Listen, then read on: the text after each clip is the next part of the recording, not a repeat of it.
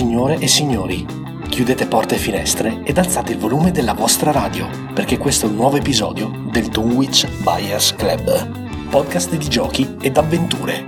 Benvenuti!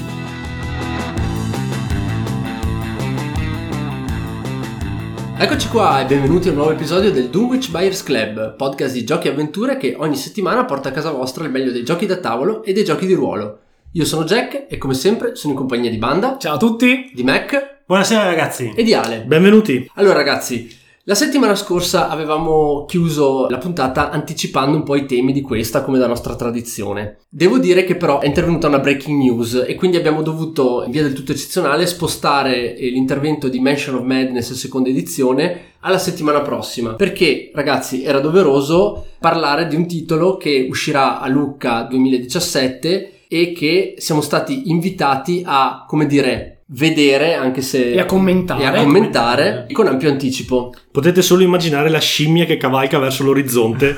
Sì, esatto. Allora, vi spiego l'antefatto. Circa due settimane fa siamo stati invitati da Willy, collaboratore di Genos Games, direttamente a casa sua per un'anticipazione molto speciale di Charterstone, gioco della Stonemeyer Game che uscirà appunto in edizione completamente in italiano a Lucca 2017, quindi fra qualche mese. Ed è uno dei giochi legacy, in assoluto uno dei giochi più attesi per la stagione autunnale italiana. Anche perché l'autore, ragazzi, è niente po' di meno che Stig Meyer, che è il papà di Shite. Esatto, quindi come ci spiegherà Mac adesso, è una casa editrice che si sta molto appoggiando a Genos Games, di cui appunto Willy fa parte. A proposito, ciao Willy e grazie per l'ospitalità. Certo, naturalmente. Willy, ciao. Willy. Doverosissimi Dov- ringraziamenti. Doveroso ringraziamento. Mac, tagliamo corto, dai, andiamo un po' alla, alla ciccia di, Andiamo al questa- sodo, di sì, questo Jack. intervento. Quindi Charterstone, vai. Allora, hai già dato una panoramica abbastanza completa su quello che è l'antefatto, insomma. Per saltare appunto al, al contenuto interessante, ribadisco per chi non avesse ascoltato bene che il game designer è eh, Jamie Stigmeyer, ossia l'autore di Sight, un titolo che non ha bisogno di presentazioni, sia che seguiate il nostro blog, sia che non lo seguiate perché a mie tutto premi ovunque. È uno dei top giochi della classifica BGG e quindi già questo dovrebbe dare una grossa garanzia di qualità. Curiosa scelta lessicale, Mac, perché site che miete, devo dire, non è affatto male. Ah, beh, eh. eh beh. Non è affatto male. Effettivamente. Grazie, sono quelle effettivamente. cose inconsce che beh. ogni Bat- tanto- battute colte per Battute gli anglofoni.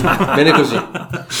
E appunto, come anticipato da Jack, quindi questa nuova partnership per la pubblicazione di un titolo Stone Games in Italia è frutto proprio di una stretta collaborazione fra le due parti in causa, che ha portato non solo a questo nuovo titolone ehm, che sarà pronto, ricordiamo, per Lucca 2017, ma alla pubblicazione anche di altri titoli molto interessanti, ossia Between Two Cities, che abbiamo avuto modo eh, con Jack e sì, Banda certo. di provare a Genos a Genos Tales, Days di a Esther. Esther. Devo dire, sicuramente dedicheremo una puntata eh, perché è un, un altro titolo che merita. Quindi Anche perché Jack mi ha battuto per tipo uno o due punti, mi è rimasta veramente È un sui maledetto, maledetto. Quindi ecco, diciamo che la Genos comunque sta eh, prendendo piede in eh, una fetta di mercato molto interessante perché non si limita a grossi titoloni impegnativi come può essere ad esempio uno site, ma eh, o un German molto spinto come Terraforming Mars, ma anche a titoli più leggeri e titoli legacy che invece vanno in tutt'altra direzione come poi vedremo,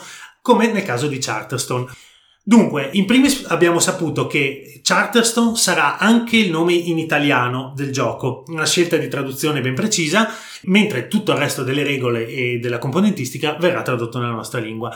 Questo perché Willy ci spiegava che Charterstone è proprio un concetto anche molto importante del gioco, quindi E anche difficilmente traducibile. Esatto, portare una traduzione che ha in sé così tanti concetti, insomma, era abbastanza difficile da rendere. Da traslitterare era Avrebbe impossibile. perso. Avrebbe perso, molto, del suo molto significato originale. Esatto.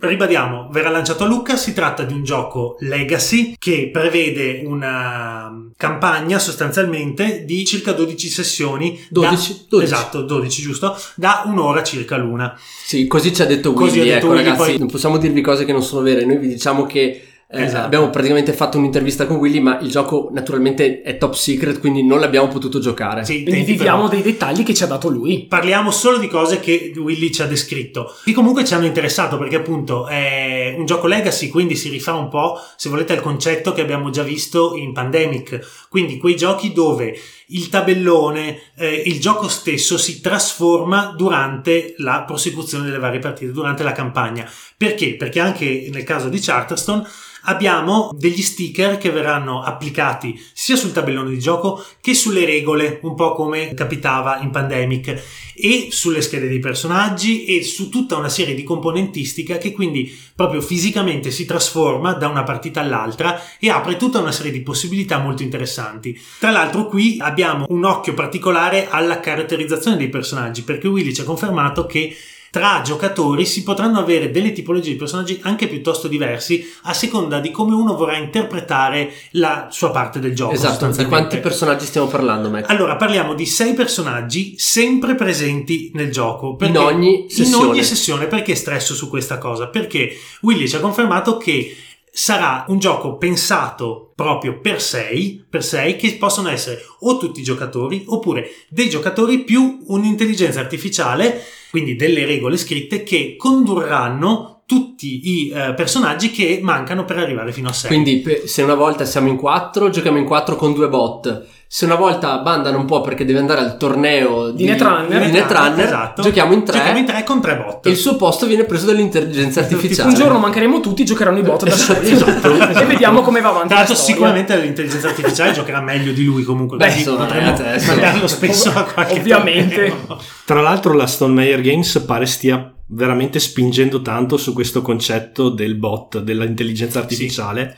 perché già con Site Eh si è sì. visto un bellissimo sistema per il gioco. Esatto, e mh, ci diceva Willy, se non ricordo male, che è un'evoluzione, nel senso che è più complesso, però mantiene sempre quello, quello streamline, cioè Sì, quella, facilità, quella facilità di utilizzo mh, che si era già vista in site. Purtroppo non si è sbottonato ulteriormente. Eh no, beh, d'altra Eh, parte giustamente, non giustamente Esatto. anche lui ha i suoi vincoli, insomma. Una cosa importante da dire su questo titolo è che è un ti- si tratta di un titolo competitivo. Rispetto a tanti altri legacy, questa è un po' una novità. Perché? Perché da una parte abbiamo i giocatori che contribuiscono tutti alla creazione di un mondo diverso ogni volta E unico. e, unico, e- e contemporaneamente però alla fine ne rimarrà soltanto uno, cioè soltanto uno riuscirà a vincere il- alla- al termine della campagna di 12 partite. Questa non era una citazione di Ghostbuster per la prima volta in questo Esatto. Ci sarà sicuramente dopo, però.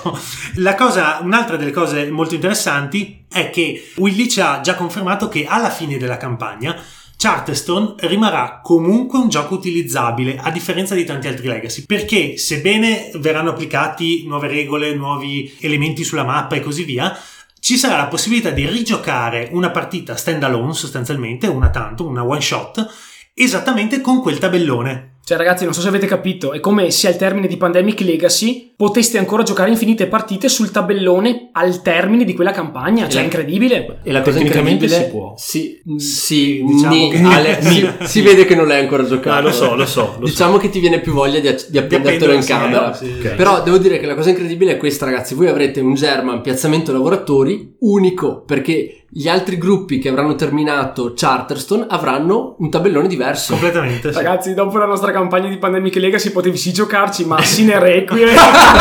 esatto. C'era gran poco da salvare, effettivamente.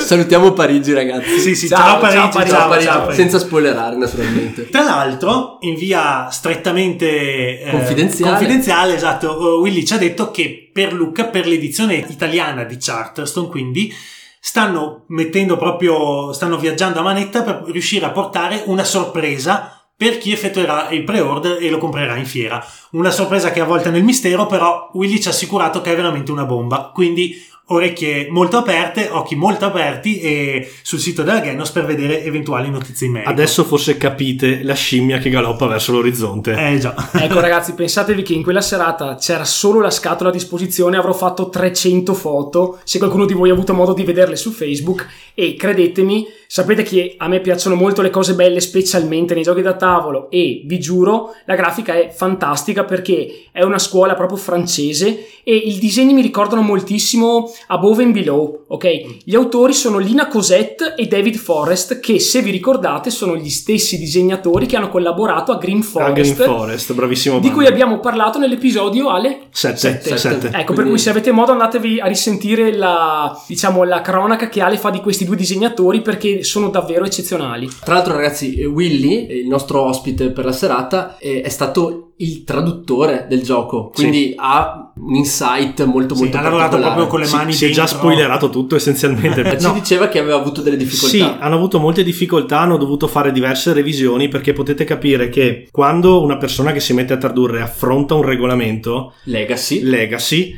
affronta qualcosa di enormemente mancante in tanti punti anche fondamentali e ogni volta che prendevano in mano gli stickers che sarebbero andati a popolare le pagine del regolamento vuote dovevano ricontrollare più e più volte per mantenere la linearità Eh sì, o eh comunque il senso delle regole del E gioco. comunque immaginatevi quando voi dovete mettere uno sticker che magari aggiunge regole o che dice di fare qualcosa ai giocatori e da lì in poi questa cosa si deve applicare. Immaginatevi la gocciolina di sudore che scende sulla fronte Eh, del sì. traduttore che pensa magari e se non avessi magari tradotto esattamente questa cosa invece Anche perché ci pare che stiano facendo davvero, davvero una fatica enorme ma vedrete i risultati. Anche perché ci spiegava che alcune volte hanno dovuto lavorare su del, cioè partendo da delle regole che loro stessi non conoscevano perché non gli erano ancora arrivate, e quindi la difficoltà anche di utilizzare una terminologia omogenea e rendere le, le- le traduzioni e, e tutto il, il comparto delle regole del gioco comprensibili a chi poi va effettivamente ad utilizzarlo. Poi loro inizialmente avevano cominciato traducendo praticamente tutto, per capirsi, eh, ci ha fatto l'esempio della parola Zeppelin che era stata tradotta dirigibile,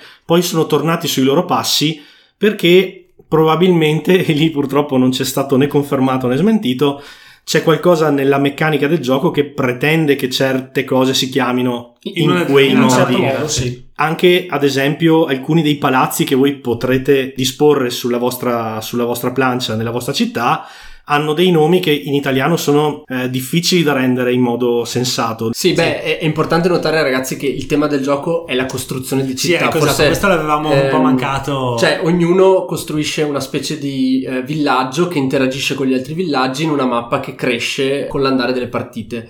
Ecco, l'ultima cosa interessante è che da quello che abbiamo potuto capire e da quello che potreste anche intuire andando sulla pagina di Board Game Geek a vedervi il gioco e le primi- primissime immagini molto parziali presenti appunto sul sito, è che il gioco viene eh, spiegato giocando, cioè tipo videogame. Nessuno ormai legge le istruzioni prima di giocare un videogame e così alcuni board game si stanno comportando. Quindi voi dinamicamente e organicamente andate a imparare il gioco Giocando. giocando. Dicono che è meglio se una persona ha già un po' di familiarità, ma non è che ci sia bisogno di leggere le regole, anche perché moltissime di queste regole molto probabilmente saranno celate ai giocatori all'inizio. Quindi si parte Esatto. piano e si cresce insieme, un po' Mac come abbiamo fatto con Mac vs Minions. Esatto, esattamente la stessa tipologia di, di approccio che secondo me tra l'altro è molto utile perché da una parte facilita il gioco a chi non è un appassionato perché imparandolo giocando qualunque cosa, citavi giustamente i videogame prima,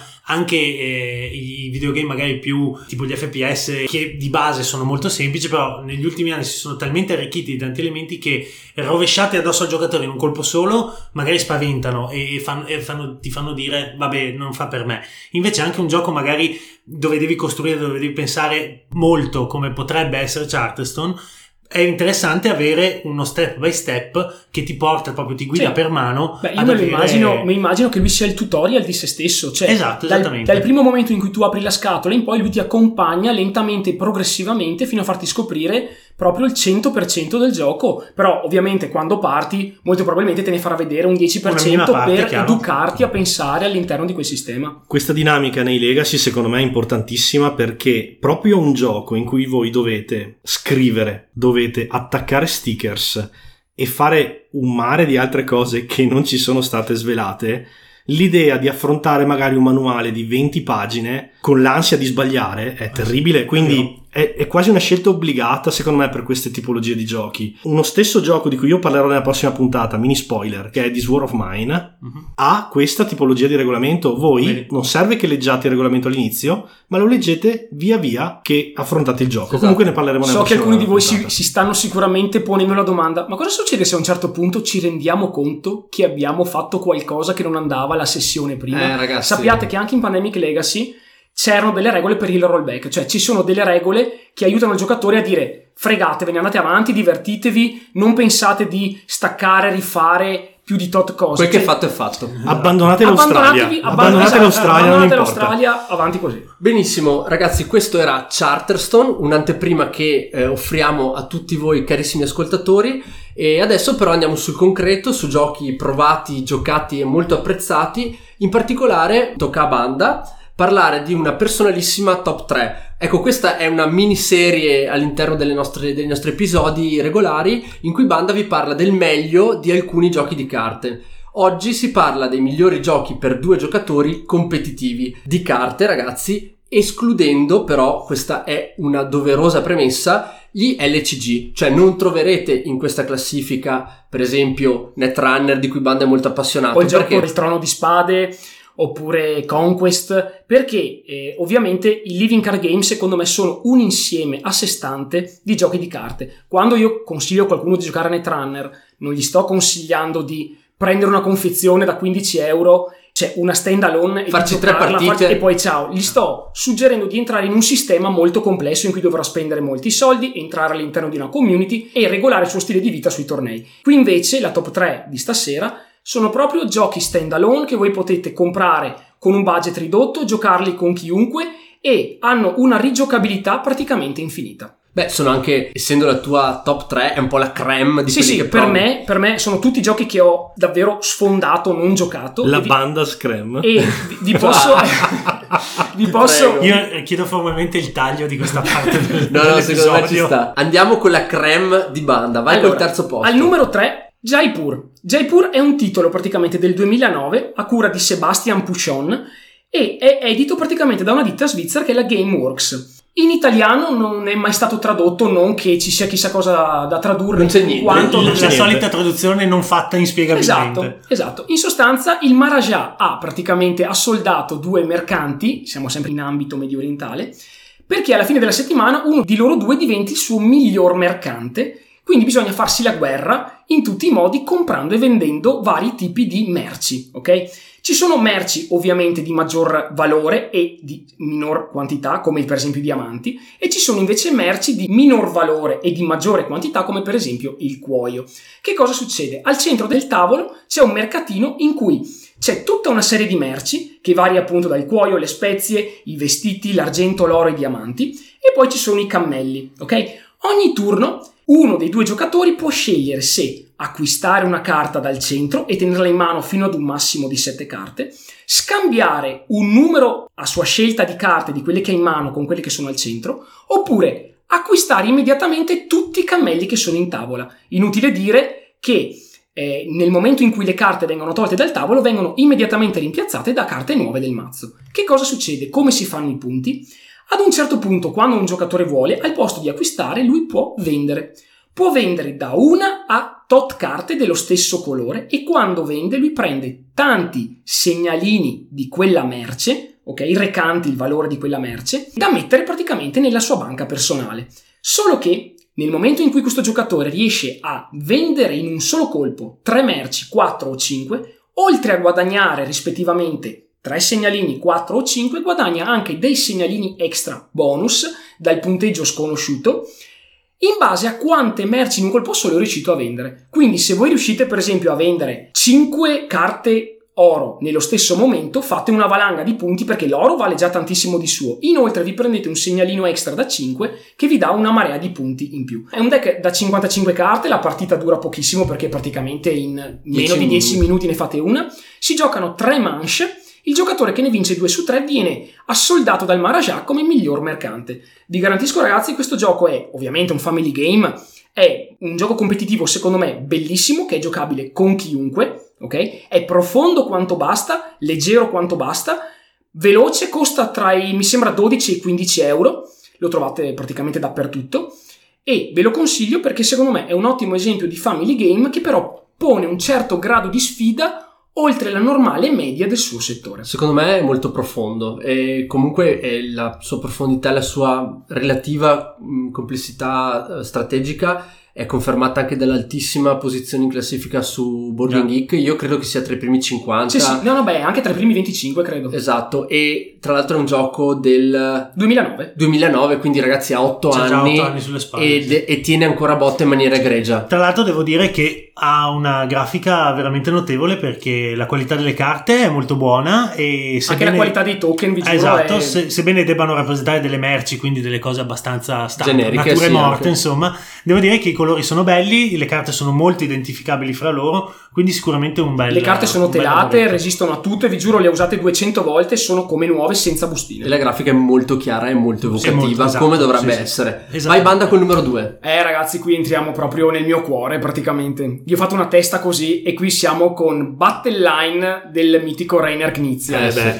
Dovete sapere che Eh, nel già. 1999 Knizia ha creato un gioco che si chiama Shot and Totten, che narrava la storia di due clan scozzesi, i cui due capi clan cercavano in tutti i modi di estendere il loro dominio territoriale spostando le pietre al confine delle loro proprietà.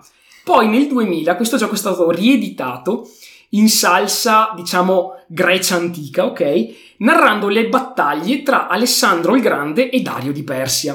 E quindi il gioco da Shot and Totten è diventato Battle Line, ha mantenuto lo stesso cuore. In cosa consta questa meraviglia che io reputo un capolavoro assoluto del genere? Vi sono nove linee di combattimento in mezzo al tavolo che sono, in- che sono praticamente segnalate da nove, tra virgolette, pippoletti rossi. Ok. Dei- Mm, sì, No, sì. eh, Sono per- birilli, sono, dei sono birilli. nove birilli rossi. I classic birilli an- ante Meeple. Uno dei Ante due, Meeple, uno de- un giocatore vince la partita quando ne conquista 5 su 9, qualsiasi, oppure ne conquista 3, uno di fianco all'altro. Come si fa? Ogni turno, come nei mo- in molti giochi di Knizia, una meccanica molto semplice. Un giocatore cala una carta a fianco di uno di questi birilli, pesca una carta. Poi tocca all'altro, lui cala una carta, pesca una carta e via dicendo fino a quando il mazzo non si esaurisce. Che cosa succede? Come si fa a conquistare queste linee? Bisogna praticamente calare delle combinazioni che ricordano quelle del poker o della scala 40. Quindi le combinazioni sono dalla più forte alla più debole, sono tre carte in scala dello stesso colore, tipo 5, 6, 7 rosso. Poi ci sono tre numeri uguali, tipo 3, 7, tre carte del colore uguale ma del numero che volete. Poi c'è la scala, quella che noi chiamiamo scala sporca, quindi tre numeri consecutivi di qualsiasi colore. E per finire ci sono tre carte a caso, il cui potere eh, è solo sommarsi a livello numerico e nel caso il giocatore avesse una combinazione scarsa quanto la vostra, vincerà la linea chi ha il punteggio più alto. Ora ragazzi, vi garantisco che questo gioco è una bomba atomica perché è matematica travestita da gioco. ok? Beh, sì, non è così freddo, però. No, no, eh. non è così freddo, però ovviamente come tutti i giochi di Knizia è un astratto che è assolutamente indipendente dal tema. Lui l'ha fatto con questo tema, ma potrebbero essercene altre 18.000. È- usa un mazzo di 60 carte in cui ci sono 6 colori diversi che vanno dall'1 al 10. E qual è la bellezza di questo gioco? È che con l'andare della partita, ok, voi non potete calare più di 3 carte per ogni linea. Quindi oltre la metà della partita, voi sarete costretti a sfruttare per forza, perché siete obbligati a giocare una e una sola carta al turno, ad usare anche le linee vuote in cui non vorreste calare delle carte. E addirittura sulla tre quarti del gioco sarete obbligati a giocare carte in linee aperte, perché non potete giocarle su linee già conquistate, e questo molto probabilmente andrà a volte a vostro discapito, o vorrete liberarvi di carte di cui non ve ne fate nulla e non potrete, ok? Inoltre, con l'andare del tempo, voi comincerete a contare tutte le carte in tavola e a capire quanti 10 rimangono, quanti 9 rimangono, perché se in un dato momento voi riuscite a dimostrare al vostro avversario che in una particolare linea date le carte che sono già fuori sul tavolo, lui non può matematicamente avere la meglio su di voi, voi conquistate in anticipo quella linea. Ecco, io posso dire che questo procedimento che ha appena descritto Banda sembra molto complicato, ma in realtà dopo già due o tre partite riuscite Sì. tranquillamente a individuare le linee già vinte. E, sì, e tra l'altro è esatto, è una delle meccaniche secondo me fondamentali di questo gioco perché tante volte si, perde- si rischia di perdere di vista proprio delle linee il, il fatto che su alcune linee hai già vinto magari uno o due tu- turni fa, quindi tutta la dinamica e il peso strategico del gioco si ridistribuisce nel caso tu sappia o non sappia questa informazione. In questo gioco, tra l'altro, Knizia ha messo dentro 10 carte strategia. Le carte strategia sono 10 carte che invece di offrire un numero, come tutte le altre carte, da poter aggiungere a qualche linea, sconvolgono gli equilibri di gioco, ovviamente sempre in maniera moderata, non fanno mai delle vere rivoluzioni, però per esempio c'è la carta di Alessandro il Macedone o di Dario di Persia che funziona come un jolly, quindi se voi in una linea avete 8 e 10 potete calare Alessandro che vi fungerà da 9 e vi farà vincere quella linea, oppure c'è la carta del traditore che distrugge una carta dell'avversario, la carta per risistemare una delle vostre carte da una linea a un'altra, la carta che vi permette di pescare tre carte scartarne due, cioè sono delle carte che aggiungono piacere al gioco e vi posso garantire rendono il gioco ancora più profondo. Ma io mi domando, tu adori veramente Battleline? Io lo, io e, lo adoro e, e, so che ci, e so che ci proponi partite non appena tu ne hai tempo. Ma a questo punto, che cosa ci può essere il numero uno? Aspetta, aspetta, però, aspetta. aspetta. Prima del numero uno avrei da dire una cosa. Banda mi ha fatto provare questo gioco un paio di mesi fa, proprio prima di una registrazione. E devo dire che abbiamo fatto solo due partite, ma mi ha conquistato immediatamente. Tranne per una piccola cosa. Diciamolo. il comparto grafico. Oh! E non è una piccola cosa No, per me. Lo so, lo so, e soprattutto Quindi hai perché ti conosco bene. Io, io Però- cercavo di sorvolare, ma No, Però- no, non si poteva lasciare scappare. Se non sbaglio, un paio di settimane fa tu ci hai indicato una nuova edizione del gioco con un tema diverso. Ecco, ora ragazzi ascoltatemi bene perché i più fortunati di voi potranno partecipare a questa cosa che è limitata. Correte. La Roland's Revenge Game sta per lanciare la nuova edizione di Battleline Medieval, quindi è ambientato Yeah! non Eh, più sì. ai tempi di Alessandro il Macedone, ma nel Medioevo, quindi cavalieri, picchieri, fanti, eccetera, ok? E vi giuro, è stupenda. Hanno rifatto completamente la grafica, non ci sono più i birilli rossi, ma ci sono proprio carte di castelli, ok, da Ah, bello. Ci sono sempre le carte tattica, sono completamente state rifatti i colori che ora sono fatti con dei gonfaloni medievali, Ah, ognuno con i loro stemmi araldici e con i loro colori, vi giuro, è strepitoso. La grafica chiaramente è molto bella, ma voglio dire, quella di Battleline peggio di quella di Esatto. Battleline. non- Era non facile niente. migliorarla. Ecco, problema, sì. Inoltre pare che aggiungeranno anche delle carte che non sono previste nel Battleline originale, che praticamente danno come una regola extra al teatro in cui si sta combattendo. tipo carta evento. Esatto, carta Ah. evento che per tutta quella battaglia c'è una regola in più da rispettare per entrambi gli Ma schieramenti. tipo un campo di battaglia. Sì, quindi. una sorta di Ah, campo di ok. battaglia. Scusami, il titolo quindi sarà Battleline, sempre il titolo, ma la versione è medieval perché è ambientato nel Medioevo e lo trovate nel sito della Roland's Revenge Game. La Roland's Revenge Game aveva chiesto la licenza per 200 copie a Knizia di questo gioco. Siamo arrivati a 500, ma guardate che stanno andando via come il pane e loro lo fanno a numero chiuso. Tu chiaramente ne Banda? hai già prese No, 5. io chiaramente ne ho già preso una e tipo viene qualcosa come 20 euro più spese di spedizione. Addirittura credo 15 euro più spese di spedizione. Comunque con 30 euro vi portate a casa tutto. ma Super news di banda, insomma. Credetemi che queste qui poi una volta che le portate a casa, cioè davvero avranno un valore pazzesco perché sono 500 copie, fine. Quindi corrette, corrette, corrette. Ok, no, era un interessantissimo Sì, sì, sì. effettivamente aspetto quello della grafica, anche se io personalmente la trovo, non la trovo così disgustosa, Se ma pot- Perché ti sono i caviamo minori- gli occhi con un No, cucchiaino. ragazzi, se potessi cioè, giocare a Battleline con gli occhi chiusi lo farei, tanto è brutta la grafica. Io ve lo dico No, purtroppo. Sarebbe da approfondire fra l'altro perché l'abbiamo già fatto sto discorso come, come raffrontando tipo A3 che è un altro titolo che ha una grafica molto essenziale ma splendida. Quindi voglio dire, io sono sempre dell'idea che con poco sforzo le cose si possono fare bene. Comunque, ragazzi, in questo questa- caso, comunque il bello di questo Sì, gioco ma è comunque, tutt'altro. per chi ecco. conosce i giochi di Knizia sa che la Sono- grafica non è proprio la cosa più Sono curata, anche io, ecco. spezzo anche io una lancia a favore di Battleline perché è veramente bello. Stiamo Numero fomentando, uno, esatto, stiamo fomentando, stiamo fomentando la suspense. Ragazzi, al numero uno non potevo che mettere Star Realm bah, di Eh, Robert beh. Dougherty. e- scontatissimo. Sì, pubblicato Pensavo- dalla White Wizard Game. Vi giuro, ragazzi, Star Realm è. Lo sappiamo, Banda, mm, ci fidiamo di te, ma questa è veramente una scelta da maggioranza silenziosa. No, ragazzi. No, beh, dai, povero bando. Star No, Realm vero. dei giochi non living card game per me è in assoluto il gioco più bello e divertente a livello competitivo da fare uno contro uno che ci sia. Ovviamente intendiamoci, sono uscite negli ultimi anni, dal 2014 quando è stato fatto, vi ricordate l'episodio che abbiamo parlato che è il miglior contendente di Dominion, eccetera? Sì. Sono uscite una marea di espansioni, addirittura l'anno scorso, quello prima, è uscita un'altra standalone che si chiama Colony Wars, che ovviamente ho già unito al set principale.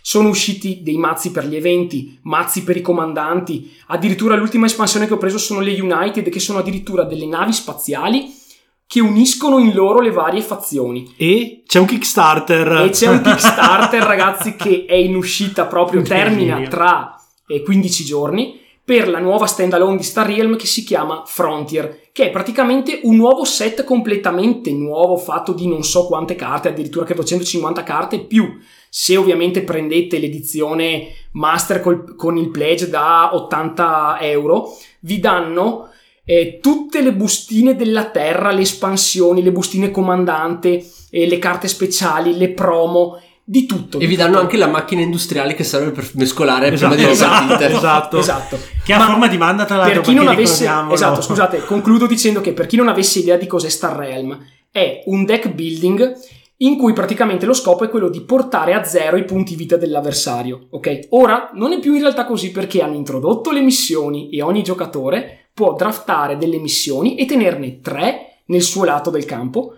Se in qualsiasi momento le fa tutte e tre, vince la partita senza dover portare a zero i punti vita dell'avversario. Beh, una cosa però, c'è stata una leggera escalation. Siamo partiti da Jaipur con 12 euro siamo passati per Battle Line 20-25 euro. euro. Sì. E Star Realm. Eh, un attimo, Star Realm però ragazzi, il gioco base, quello con cui potete giocare all'infinito, costa qualcosa come 18 euro. Ah, ok. Tutte le bustine, io ve lo dico, io le ho prese dopo molto tempo e sono tutte accessorie, ma per giocare voi con 18 euro, col set base, giocate in due. Era consigliato all'inizio avere due set per giocare in quattro, ok?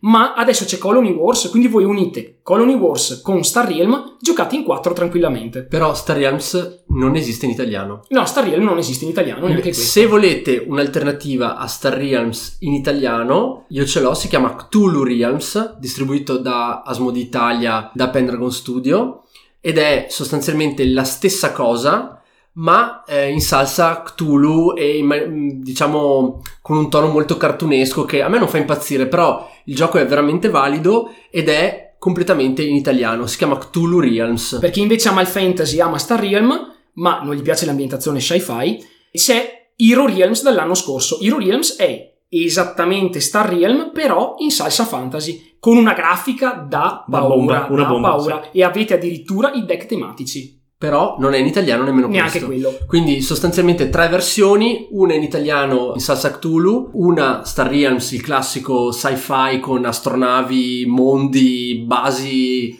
eh, satelli- satelliti, stelle e quant'altro, e una invece in salsa più classicamente fantasy. Sì, in sostanza ragazzi, per chi non lo sapesse, in Star Realm voi avete semplicemente quattro fazioni, i verdi, i blu, i gialli e i rossi, e ogni volta che calate carte ogni turno queste carte entrano in combo l'una con l'altra in base ai colori e fanno una marea di danni all'avversario o vi fanno guadagnare punti vita o gli fanno scartare carte o eh, vi fanno scartare carte inutili dal deck. Con questa semplice meccanica a quattro colori i creatori hanno costruito un impero. Ricordiamo che Doherty, il designer, viene da Ascension e Ascension deriva a sua volta da Dominion, quindi lui ha studiato bene negli anni in cui ha lavorato ad Ascension Chronicle of the God Slayer. Poi ha detto, beh, mi metto in proprio, faccio io una cosa per i fatti miei e ha creato questo che dal 2014 è stabile nella lista di Board Game Geek come uno dei migliori deck building di sempre. E ragazzi, provatelo, dategli una possibilità, vi giuro, non smetterete più di giocarlo perché è una bomba atomica. Per chiudere, questo è l'unico titolo che può essere giocato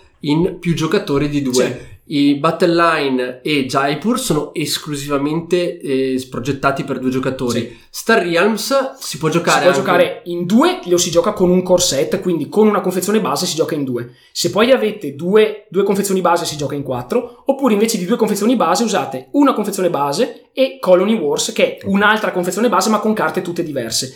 Ovviamente si può giocarlo in 3, in 4, in 5, in 6, ma guardate, il meglio per me di questo gioco, la sua vera dimensione in cui dà tutto, è uno contro uno. E dopo questo super consiglio di banda, ragazzi, chiudiamo l'argomento eh, carte due giocatori. Banda tornerà, credo, a settembre. Adesso stiamo ancora definendo Con una il top programma. 3 di giochi di carte per due persone, però questa volta cooperativi. Esatto, quindi una classifica che sarà completamente diversa, ma piena di idee e novità per tutti quanti voi. Bene, è il turno di Ale che procede con la seconda parte di un intervento iniziato Nell'episodio 13. nell'episodio 13. Esatto. Quindi quasi un mese fa abbiamo parlato di Sine Requie. Ale l'ha presentato, è un profondissimo conoscitore eh, di questo fantastico eh, RPG. No pressure per Ale. No, No pressure, no, no, Esatto. tranquillo. È un master che... Quanto hai giocato Ale? Beh, 5 anni, però poi l'ho continuato a coltivare a livello personale, E poi- comprando i manuali, leggendo, eccetera. Posso La dire- notte nella sua cameretta. Eh sì, eh sì. Eh sì. I danni si vedono ancora oggi. Grazie. No, io, io ricordo Lucca di 4-5 Eh anni sì. fa con Ale in rispettoso pellegrinaggio vero. al- vero. allo stand di Sinerequi per farsi fare le dediche. E quando non poteva esserci lui, c'eravamo noi perché dovevamo riuscire Sì, ad ma anche perché una dedica se non Infatti erro- è a Davide. Una delle dediche è a Davide. Va bene. oddio. Sbagliato completamente No, il nome. sono però riuscito a cancellarla, quindi non c'è problema. Benissimo. Allora, Ale, ehm, nella prima puntata di questo, eh, nella prima parte di questo episodio abbiamo parlato del sistema, un po' le classi, un po' eh, come le me- alcune meccaniche, Sì, alcune... diciamo il macro mondo di Sinerequi. Esatto. Che co- di cosa ci parli invece oggi? Oggi parlo proprio del Sanctum Imperium, ovvero di cosa l'Italia è diventata dopo il risveglio dei morti durante lo sbarco in Normandia. Se volete sentire cos'è capitato alle altre nazioni europee dopo il risveglio dei morti, vi rimandiamo alla puntata 13. Sì, perché adesso voi ascolterete questa roba e giustamente direte Eh la madonna, ma cioè l'Italia è veramente un posto orrendo. Poi andate a sentire quelle puntate e dite Beh, sai che forse non si vive poi così Non male poi sotto così il papato? Vai Ale. Allora, beh, abbiamo già parlato in abbondanza di cosa è successo nelle terre perdute, di cosa è successo ai tedeschi. poveretti. Power play. Va bene, power play. Ma in Italia cosa è successo? L'Italia, dopo il risveglio, ha visto il potere della Chiesa diventare via via sempre più forte. Perché? Perché ovviamente noi siamo un paese laico, no, non è vero. Noi siamo un paese che da anni, da, da secoli, ok, viaggia accompagnato alla Chiesa. Dimmi, banda, che stai morendo Cioè, mentre... hanno dovuto attendere il risveglio per questa cosa. Prima Esatto. invece no, prima era easy. esatto. Allora, beh, siamo al 16 agosto 1944. È appena morto Papa Pio XII e gli è succeduto Papa Pio XIII. Una delle prime azioni che Papa Pio XIII compie come Papa è emettere la bolla papale die Sire. Del resto, se sei un papa e non emetti una bolla papale, Eh, va, non ti caga nessuno. caga nessuno. Esattamente, esattamente.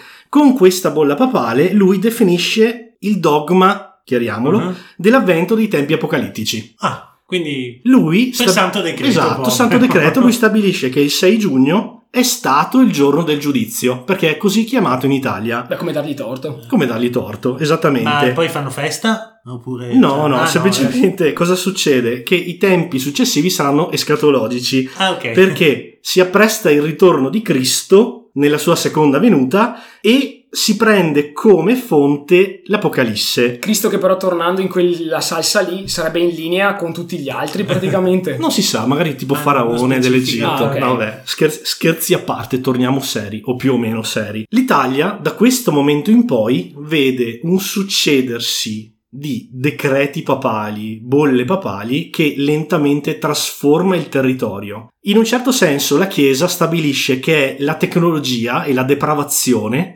ad aver scatenato questa, questa terribile Piaga. piaga che si è diffusa su tutto il territorio, in tutto il mondo. I confini vengono sigillati, non si può più transitare nei paesi limitrofi, addirittura vengono dichiarati come del tutto inospitali. Beh, del resto il Quarto Reich non è che fosse proprio ospitalissimo. No, perché, cioè, immaginati un italiano che ha voglia proprio di andare nel quarto Reich Eh e sì. poverino non può. Molte città vengono abbandonate e vengono fortificate quelle che già avevano una struttura tale da consentire la difesa del perimetro. Quindi tutte le vecchie città fortificate d'Italia, e ce ne sono tantissime marea, eh. ovviamente.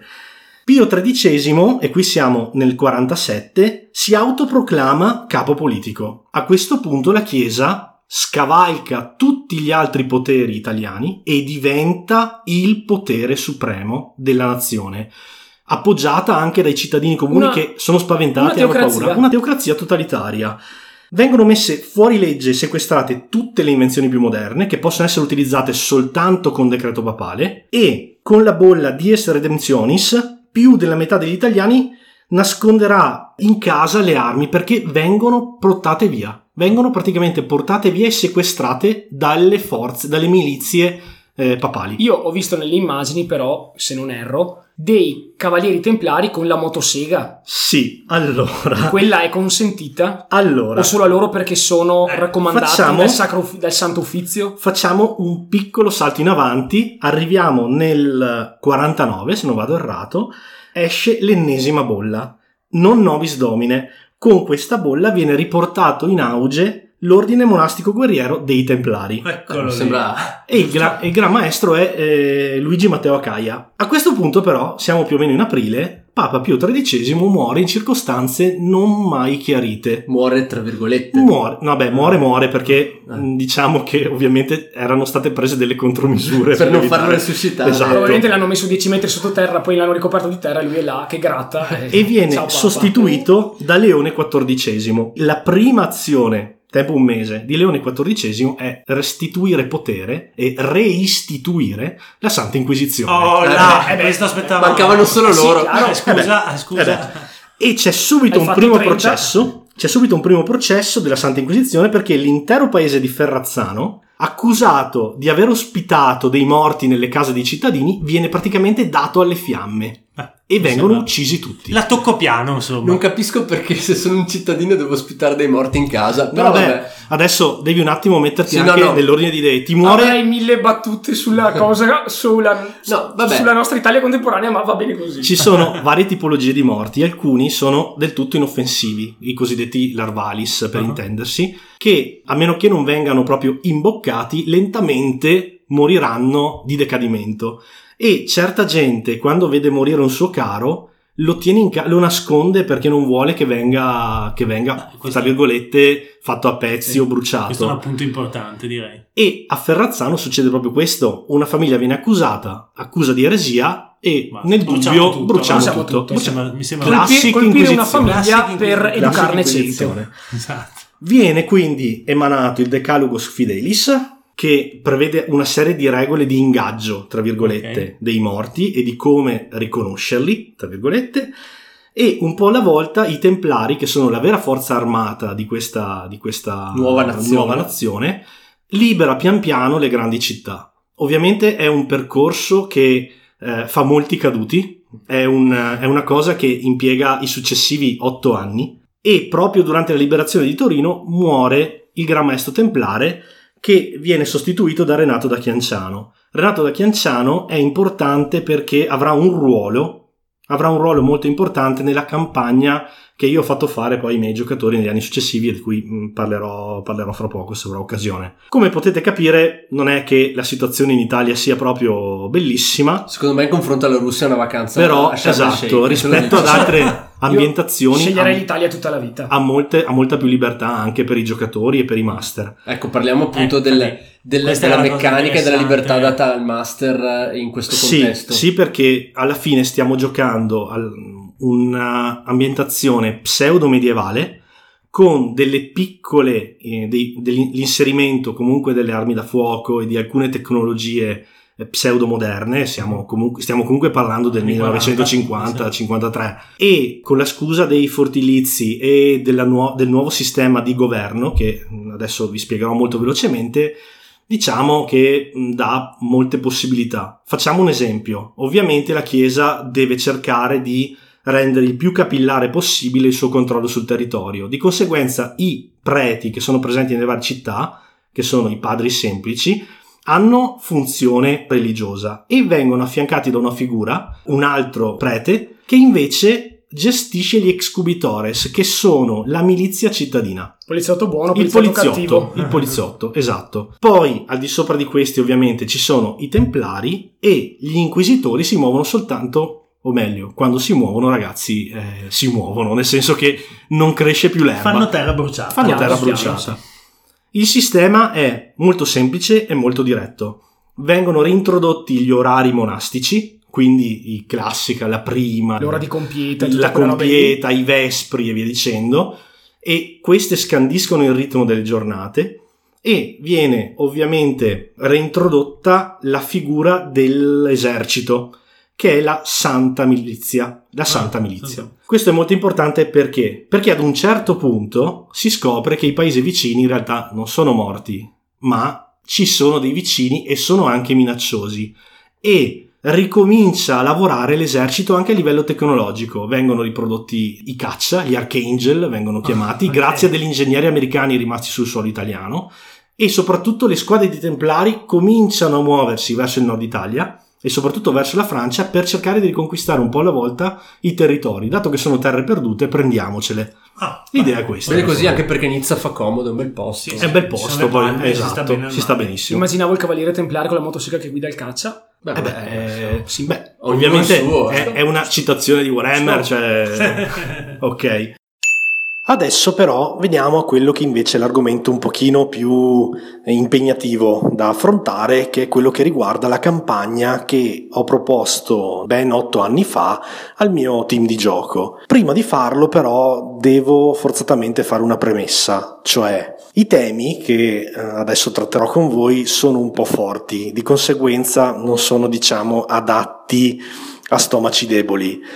Per cui se non ve la sentite o se preferite saltare questa fase vi invito invece ad ascoltare l'intervento di Jack che seguirà il mio.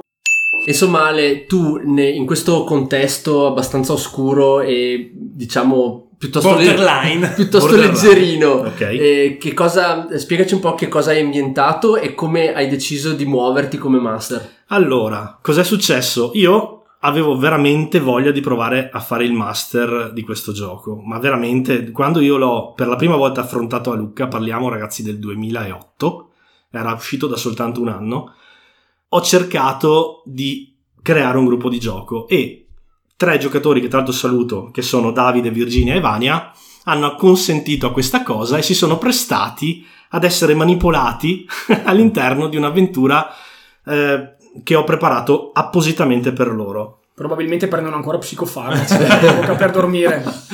In pratica io ho preso storia reale dell'Italia, perché adesso non so se tutti la conoscono, però c'è una certa Leonarda Cianciulli di Correggio che è famosa come la saponificatrice.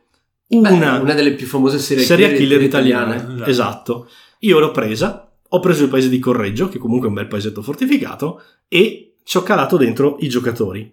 Essenzialmente io ho riprodotto quello che era la, la storia della saponificatrice, però in salsa sinerequie. Quindi post-apocalittica, Sì. zombie. Che già era una, era una storia pazzesca e veramente inquietantissima. Sì. Ecco, tratta dai libri di un po' di robe. Figuriamoci adesso. Io adesso ve la spiego, poi se avete voglia leggetevi perché c'è una bellissima pagina su Wikipedia e su un paio di siti che parlano proprio della saponificatrice e merita quantomeno di essere conosciuta come storia italiana. A Correggio sono scomparse negli ultimi mesi tre persone, tre anziane signore che vivevano nella città e che erano amiche di Leonarda Pansardi. Io ho usato il cognome dell'ex marito perché non volevo dare troppi input ai miei giocatori Sì. di andarsela a cercare. E tre donne che erano di età comprese fra i 50 e gli 80 anni. Cos'è successo? Una di queste era cugina di un padre castigatore, che è quello che gestisce gli Scubitores, di Reggio Emilia, che assegna a due dei suoi Scubitores e a un frate il compito di andare a indagare sulla scomparsa di queste donne. Ed è così che hai creato sostanzialmente il party Esatto. di protagonisti, dei giocatori. Questo è l'escamotage che ho trovato per farli arrivare a Correggio. Qui scoprono essenzialmente, perché questa è soltanto la prima di una trilogia che purtroppo, e devo ammetterlo in diretta, non ho mai completato, mi sono fermato alla seconda avventura e mi scuso con tutti quelli che l'avevano giocata e che tra l'altro negli anni fo- nel forum mi avevano chiesto di poterla completare perché purtroppo il mio party si è sciolto. Però Sì, per evidenti motivi di salute. grazie, grazie Jack. E questi giocatori si trovano ad affrontare questa, questa donnina che è venuta in possesso di un rituale di sangue. La saponificatrice, la vera saponificatrice, è famosa perché? Perché uccideva le persone, le scioglieva per trasformarle in sapone, ne raccoglieva il sangue e col sangue ci faceva dei biscotti e dei dolci che offriva gentilmente ai vicini e agli abitanti di Correggio. Oh là. Esatto. Io cosa ho fatto? così. Ho preso questo e ho messo un rituale di sangue con cui lei mind controllava, cioè aveva il controllo Mentale. di chi mangiava il sangue delle sue vittime. Sì, Power beh, play. Power play, Power ma play. no, posso dire comunque un, un figo modo per La saponificatrice Mind Flayer. un modo per esatto. giovani master e raccontatori di, di storie fantasy e quant'altro per eh, riuscire a conciliare appunto storie realmente accadute con background di, di RPG Esatto. anche piuttosto complessi cioè Ale io trovo interessante che tu non ti sia appoggiato ai templari o a, a inquisitori super potenti oddio magari sono arrivati a un certo punto In però realtà- sei partito dal piccolo ecco Sono partito dal piccolo perché voleva essere un'indagine che avrebbe portato i giocatori a scoprire cose veramente terribili. Domanda di banda, nel tuo mondo Correggio c'è ancora? Sì, sì, c'è ancora, Ok. c'è ancora. In pratica salutiamo tutti quelli che ci ascoltano da Correggio Ciao, Ciao, ragazzi, Correggio, ciao, ciao, ragazzi. Eh, grazie. Siete fortunati. Allora, eh, cos'è successo essenzialmente? All'interno della storia, Vania, Davide e Virginia si sono mossi in modo un po', diciamo, non proprio in linea con quello che io mi aspettavo, ma Come- questo è come sempre normalissimo. Esatto, esatto. È normalissimo. E quello che è successo è che loro hanno causato la morte della Pansardi, che si è risvegliata, li ha attaccati, e per una serie di, di motivi che, l'altro, una scena assurda. Uno, il frate, il giocatore di. il personaggio che utilizzava Davide, si è rivoltato contro i suoi ex i suoi compagni ex compagni perché lui si è abbondantemente servito dei biscotti della Pansardi quando sono andati a interrogarla e lei aveva totale controllo su di lui cioè lui a un certo punto si è girato e ha detto no eh, adesso vi ammazzo perché non potete toccarla e le due ragazze le due sopravvissute sono veramente riuscite a scamparla per miracolo hanno recuperato il tomo che è quello che poi mi ha fatto agganciare la successiva avventura e da lì in poi ho dato i piccoli indizi per farle arrivare alla fine del- della campagna. La cosa assurda è che la Pansardi non era uno zombie. La Pansardi era una, una persona viva. Era una, era una vecchina, tra l'altro... mm, Cioè, serial killer in un mondo di zombie. Eh sì. Power play. Power esatto, play, esatto. Meta nel meta. Esatto. Metta nel. Eh sì. Comunque se volete i pdf sono ancora disponibili sul sito di Serpentarium Games, quindi se volete darvi una letta mi fa solo che piacere. Ale, poi possiamo promettere ai nostri ascoltatori di postare i link su. Facebook e possiamo farlo anche eh, sul, sul nostro sito. Certo, lo metteremo anche nel post del- sul sito del blog e così, siccome ammetto che Ale è mo- estremamente, io lo conosco da parecchi anni ed è estremamente scrupoloso in tutte le preparazioni di giochi di ruolo, e- ma non solo, che, che- che- di cui si incarica. Quindi Che tra l'altro non serve mai a niente perché in realtà io mi preparo mille possibili Eh, vivi so, e non ci so, sono mai. so, non ci però sono mai. io qua davanti adesso, davanti al mio naso, ho un ciclostilato eh, rilegato di almeno 60 pagine che è l'avventura del macellaio. seconda- È una tesi di parte. laurea. Quindi esatto, Ale ha fatto praticamente una tesi di laurea su Cinerequie, quindi io caldeggio comunque la- lo scaricamento del PDF. Qual è essenzialmente la storia che c'è dietro questa campagna? Inizialmente doveva essere in tre episodi, la saponificatrice, il macellaio e il fedele. Adesso quello che dirò nei prossimi 5 minuti che concluderanno il mio intervento è uno spoiler mostruoso della storia, però se ci tenete a provare a farlo giocare i vostri giocatori, ascoltatevelo, andatevi a leggere il PDF, ma proibitegli di ascoltare quello che sto per dire. La storia è essenzialmente questa. Nel 1954 un gruppo di inquisitori dissidenti, ok, hanno creato sotto la guida del maestro, magister, l'undecimo spiaculum, l'undicesima piaga, ovvero la credenza secondo cui i morti sarebbero l'undicesima piaga di Cristo e che sarebbero solo il mezzo con cui un nuovo messia avrebbe guidato queste forze contro i peccatori e gli eretici. Quindi loro stavano aspettando la venuta di questo messia. Cosa succede? Durante la liberazione di Venezia, e questa sarebbe stata la terza avventura, cioè il fedele, durante la liberazione di Venezia, uno dei grandi inquisitori viene ferito e dopo due settimane muore. Quando gli altri inquisitori lo scoprono, cercano ovviamente di finirlo, ma lui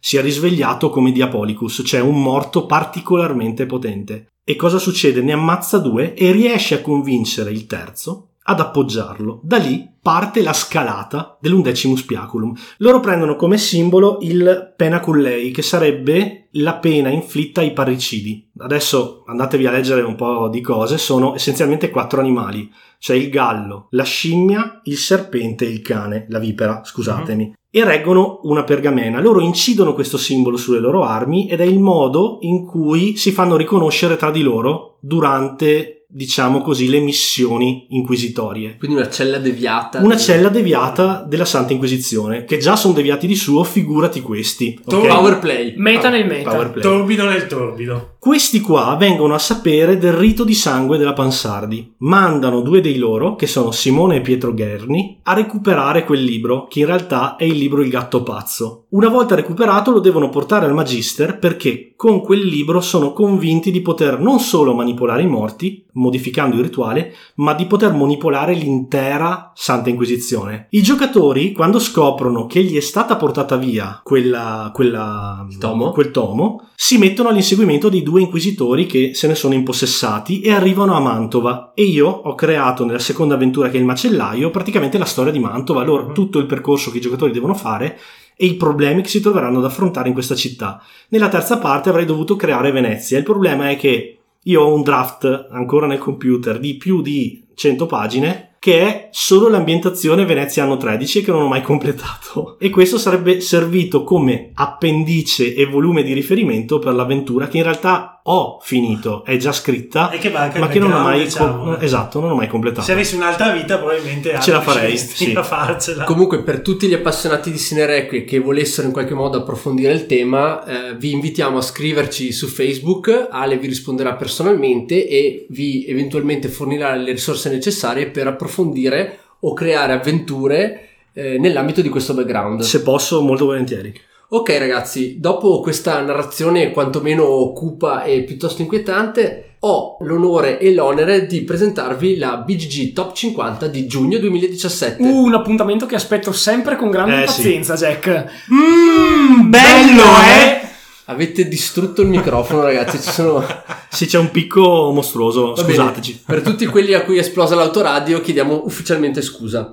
Bene, noi cosa facciamo ogni mese ragazzi? Noi eh, andiamo su Board Game Geek e ci analizziamo eh, la top 50 dei giochi più giocati del mese precedente. Che attenzione, come ogni volta, non è la top 100 dei migliori giochi di Board Game Geek, bensì È la classifica dei giochi più giocati, quindi è un indicatore a nostro avviso molto preciso di quelli che sono i trend attualmente in essere. del mese in corso. del mese in corso, quindi è una classifica che riflette in maniera molto molto cristallina l'attualità dei giochi. Sì, quello che Ecco. la gente compra e gioca. Chiaro, naturalmente vi anticipo che la media di chi eh, registra le proprie partite su Game Geek è mh, tendenzialmente di età piuttosto elevata, quindi siamo sicuramente over 30 giocatori maturi e tendenzialmente German.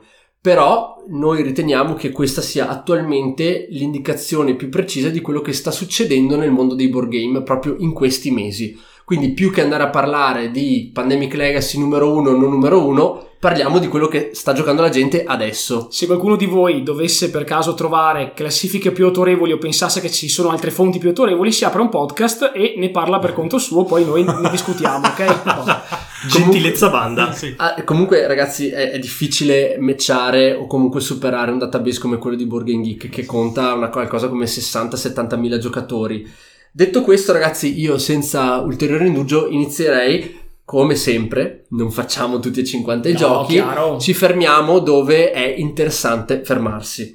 Allora, io partirei dal numero 46 che è Yamatai, che è la, eh, la sesta eh, new entry più alta del mese ed è un, ed è un gioco eh, German di Days of Wonder che abbiamo giocato e che... Di ehm, cui abbiamo già parlato in un precedente episodio. Abbiamo, già- abbiamo fatto una specie di match eh, di wrestling tra Sì. Yamatai e Five Tribes. Esatto. Yamatai è un po' il successore di Five Tribes, che tra l'altro ritroveremo più in alto in questa classifica. Sì, io, io, ragazzi sono del partito di Five Tribes, scusa. Vabbè, Yamatai devi ancora provarlo, banda, quindi insomma dai, comunque conto di farvelo provare perché secondo me è uno dei German più interessanti usciti quest'anno.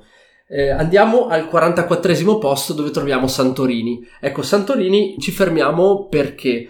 Perché sostanzialmente è il gioco che ha perso più di tutti. eh, ha perso in termini di giocatori, ha perso in termini di partite registrate. Ha perso. Probabilmente è un gioco che ha risentito di una componentistica favolosa, ma forse a livello di gameplay non un po' una- ripetitivo. un po' ripetitivo e non una, non una profondità così eccezionale. È bellissimo da vedere sul tavolo, però dopo due o tre partite già diventa un po' tedioso. Eh, Sapete come dice il detto, non tutti i giochi possono essere belli come Battle Line. Esatto. Insomma, Belli Esatto. soprattutto. Esatto. eh. Mm. comunque Santorini giù di 18 posti, Che non sono pochi. che non sono pochi. No, in una top 50 no, non sono pochi. Al 43 posto troviamo Mansion of Madness, la seconda edizione, uno dei pochi American puri di questa classifica. Giocone davvero. Mac?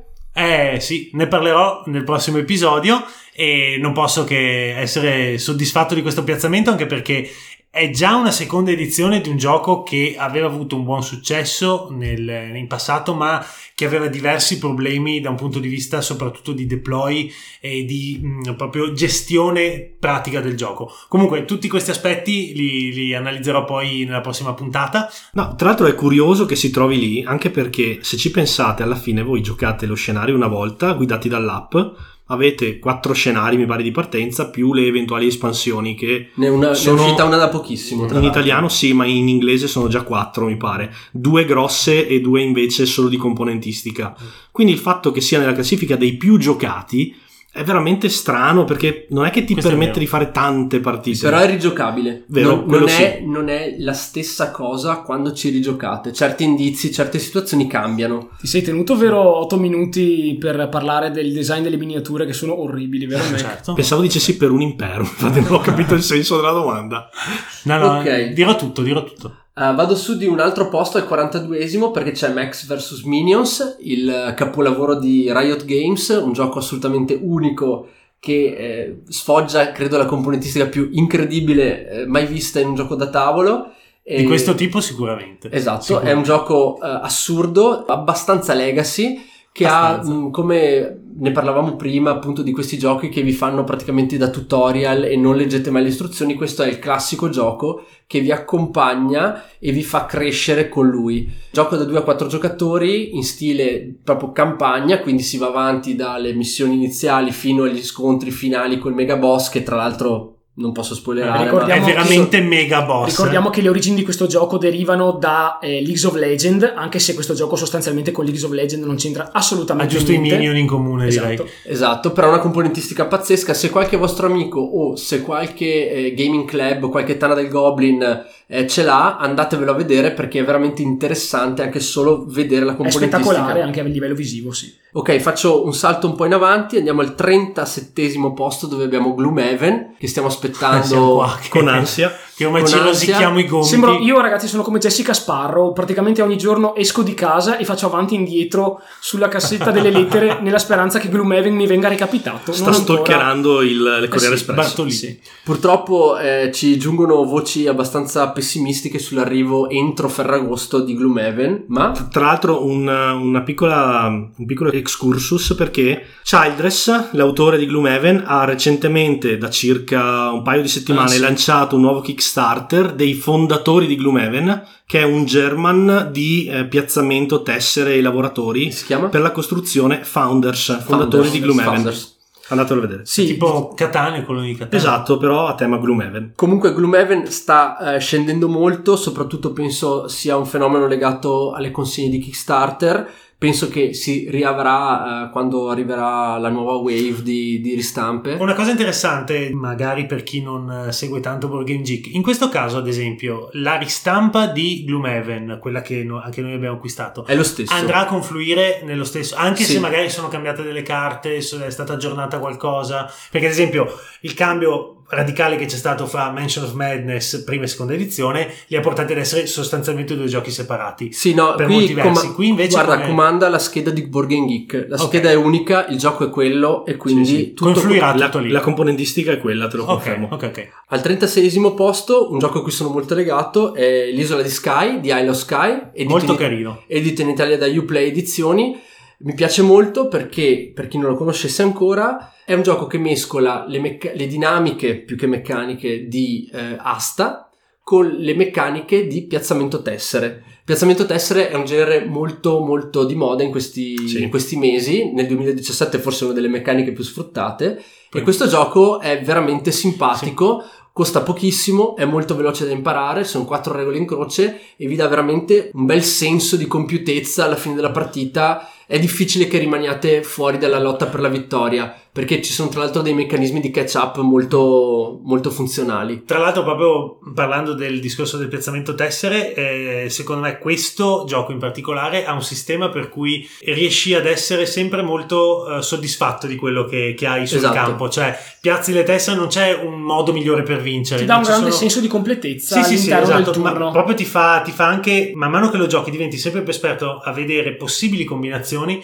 che fino alla partita prima magari avevi completamente ignorato. È molto tattico anche a suo modo. Poi è un quindi- gioco molto dinamico perché ci sono dei turni in cui viene premiato un certo tipo di disposizione delle Esatto. tessere, certi turni in cui ne viene premiato un altro, quindi ogni Molto turno vario. bisogna cercare di fare catenaccio quando ci sono i turni che non ti vanno bene e spingere a manetta quando invece ci sono i turni a te più turni favorevoli. sì.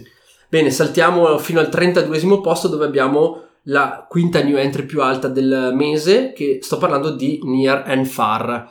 Eh, and Far è il successore di un gioco a cui sono molto legato che è Above and Below di Ryan Laukat, penso sia questa la pronuncia. Per chi ha giocato Above and Below è un gioco molto particolare in cui meccaniche tipicamente German di semi piazzamento lavoratori si mes- mescolano con dinamiche puramente narrative, Sì. quasi da libro game. È un gioco abbastanza unico, di solito o piace o non piace, qui per esempio a me piace, Banda è un po' meno No, fan. in realtà devo dire, il gioco secondo me è una bomba, solo che se voi puntate a vincere, secondo me la componente casuale è talmente predominante, ma talmente predominante che il- cioè, le scelte che il giocatore fa incidono praticamente per il 20%. Questa è la mia idea, ecco, tutto qua. A me ad esempio è piaciuto molto, l'abbiamo provato a Modena Play Sì, sì, quest'anno. 2017 e l'unica cosa è che io lo trovo eccessivamente buonista, soprattutto nella parte degli scenari che vai a trovare. Beh, arrivando da Cinerequi è sicuramente buonista. Eh, lo so, no, no, nel senso no, che scherzo, in un certo senso devi sempre scegliere o comunque è più pratico scegliere la strada del buono Sì, rispetto di in quella sostanza, dell'infame. per metà del gioco voi finite sottoterra a scavare e fate degli incontri. Questi incontri sono randomizzati da un libro gigantesco di incontri. Tanto bellissimo. Che ne proprio so, come un libro game. incontrate il cucciolo di drago, cosa fate? Lo rapite e lo portate al villaggio o lo ridate alla sua mamma?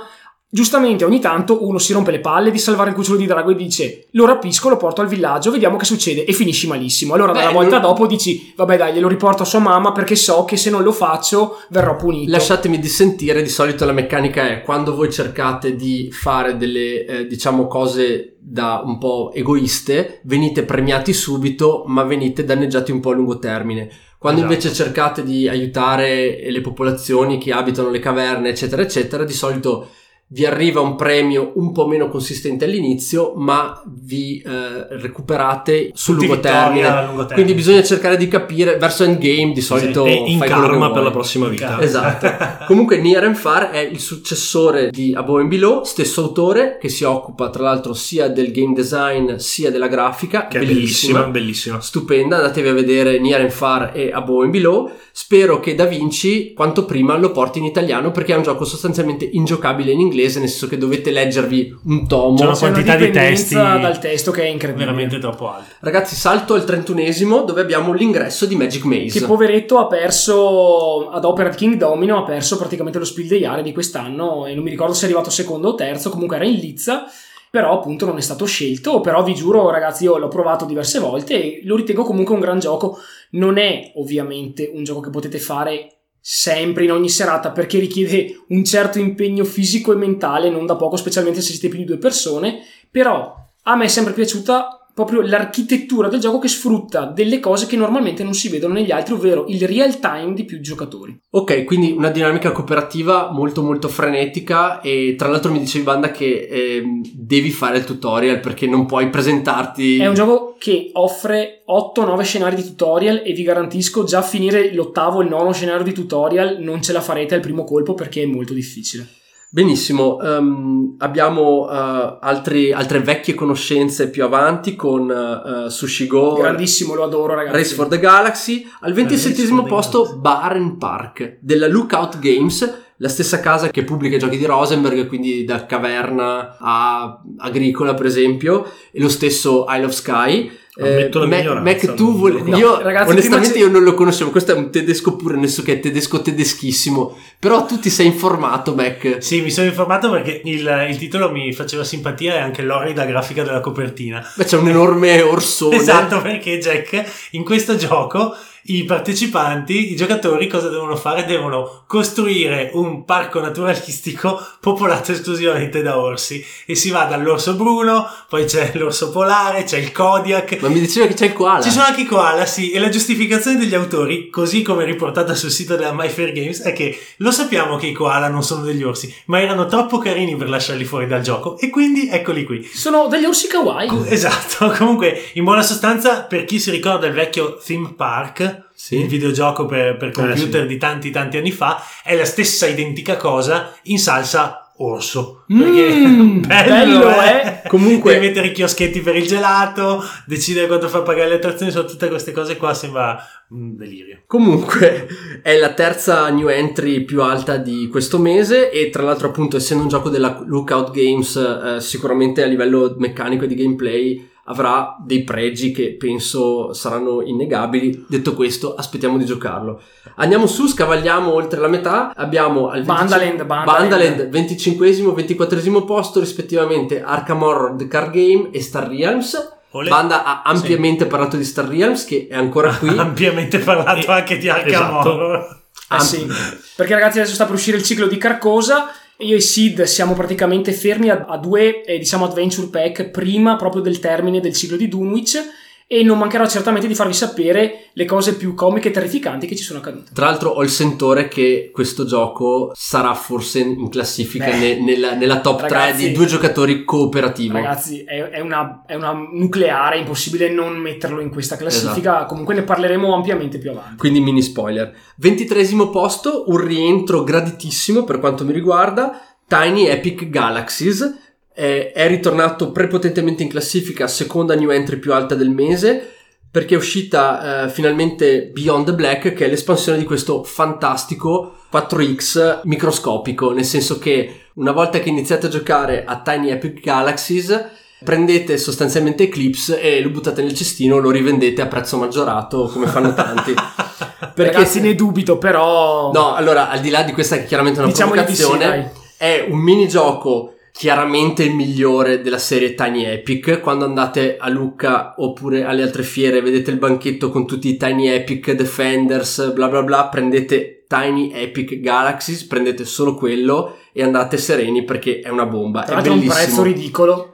È bellissimo, è un minigame ultra portatile, ve lo portate in vacanza, è veramente stupendo, anzi mi stupisco che non sia stato nella mia top 3 dei giochi da fare sotto l'ombrellone perché è stupendo. Bene, andiamo avanti velocemente, al ventesimo posto Jaipur, Di cui abbiamo parlato poco fa. quindi è ancora lì, top 20, abbiamo super classici come King of Tokyo, eh, Ancora Pandemia, eh sì, Love Letter. Al quindicesimo posto abbiamo Sagrada, che è un gioco, eh, Ale tu ne avevi... Io lo sto aspettando con impazienza nell'edizione italiana perché la grafica è favolosa, ci sono un mare di dadi che rappresentano le vetrate di queste cattedrali. Non vedo l'ora di provarlo In lo sto sostanza in questo gioco voi avete una marea di tessere colorate e un trilione di dadi colorati, ma vi garantisco veramente un trilione. E dovete rollare i dadi, assegnarli a queste vetrate, quindi decorare le vetrate della chiesa nel miglior modo possibile, totalizzando il maggior punteggio possibile. È veramente molto bello. Andate a vedervi qualche tutorial di gameplay perché merita. Comunque più 4 rispetto al mese scorso, quindi sta salendo ancora. Al quattordicesimo posto, vabbè, è sempre l'incredibile Pandemic Legacy, faremo una puntata ricordiamo che sta per uscire, eh, uscirà credo entro la fine di quest'anno, Natale. la season La 2, season due, in sì. due scatole, la nera e la eh, rossa, se non erro. Io sto ancora cercando di acquistare la Season 1 che purtroppo è in attesa di ristampa, doveva essere ristampata Ah, a luglio. ancora- Poi da sito è stata messa a agosto, Chiediamo la nostra senza Parigi. Eh, vabbè.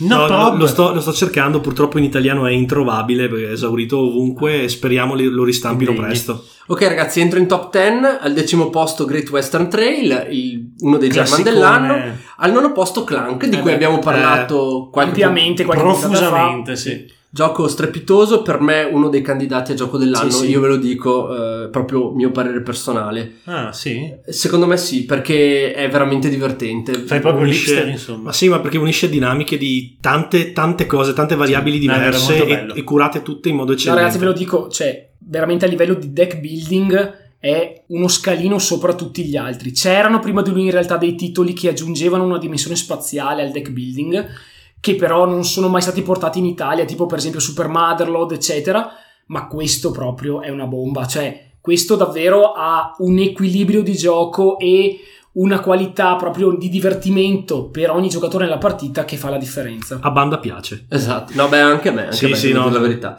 Eh, ragazzi, al sesto posto lo Spiel dei Jahre. Eccomi qua, sono pronto Eccolo qua. ragazzi, ci ho King- fatto solo 10-12 partite negli ultimi 2-3 giorni. Quindi King Domino, ne parleremo più diffusamente proprio nelle prossime puntate, comunque un gioco veramente veloce, divertente, che diciamo eh, ha tutte le caratteristiche per diventare Spiel. Sì, e, e ne è diventato Spiel appunto perché ha una facilità di utilizzo e una potenziale diffusione mh, veramente illimitata. Sì, posso Potete- dire che io, come detto prima, tifavo per Magic Maze, ma mi rendo conto dopo aver fatto una dozzina di partite a King Domino che questo gioco, a differenza di Magic Maze, può davvero essere giocato da chiunque, perché è sostanzialmente un domino. Ok, eh, io vi segnalo che questo però è il gioco che ha guadagnato posizioni eh, più di tutti, tranne uno che stiamo per vedere, perché stiamo entrando in top 5 e la top 5 come sempre la facciamo tutta e abbiamo al quinto posto Codenames, Che il, sempre lì che- Non dobbiamo spiegare più nulla perché ormai... il re è dei party sì. game, il re Sì. dei party game. Al quarto posto il re di miniature su mappa. Scusate, posso dire una roba? Mi fa un po' ridere che Codenames è di Vladac Fatil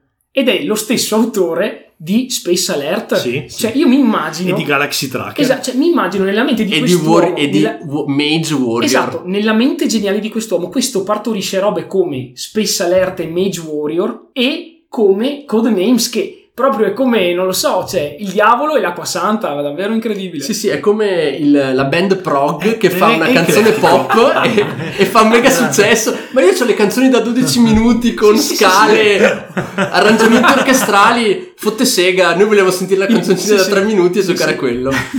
Vabbè, post... Le dure regole del mercato del board game. Esatto. Dicevamo, al quarto posto Side, il- in questo momento il king dei, Eh sì. dei miniature su Senza mappa. se, senza ma. Senza che se, senza ricordiamo mappa. è un German travestito da American. L'American, esatto. Esatto.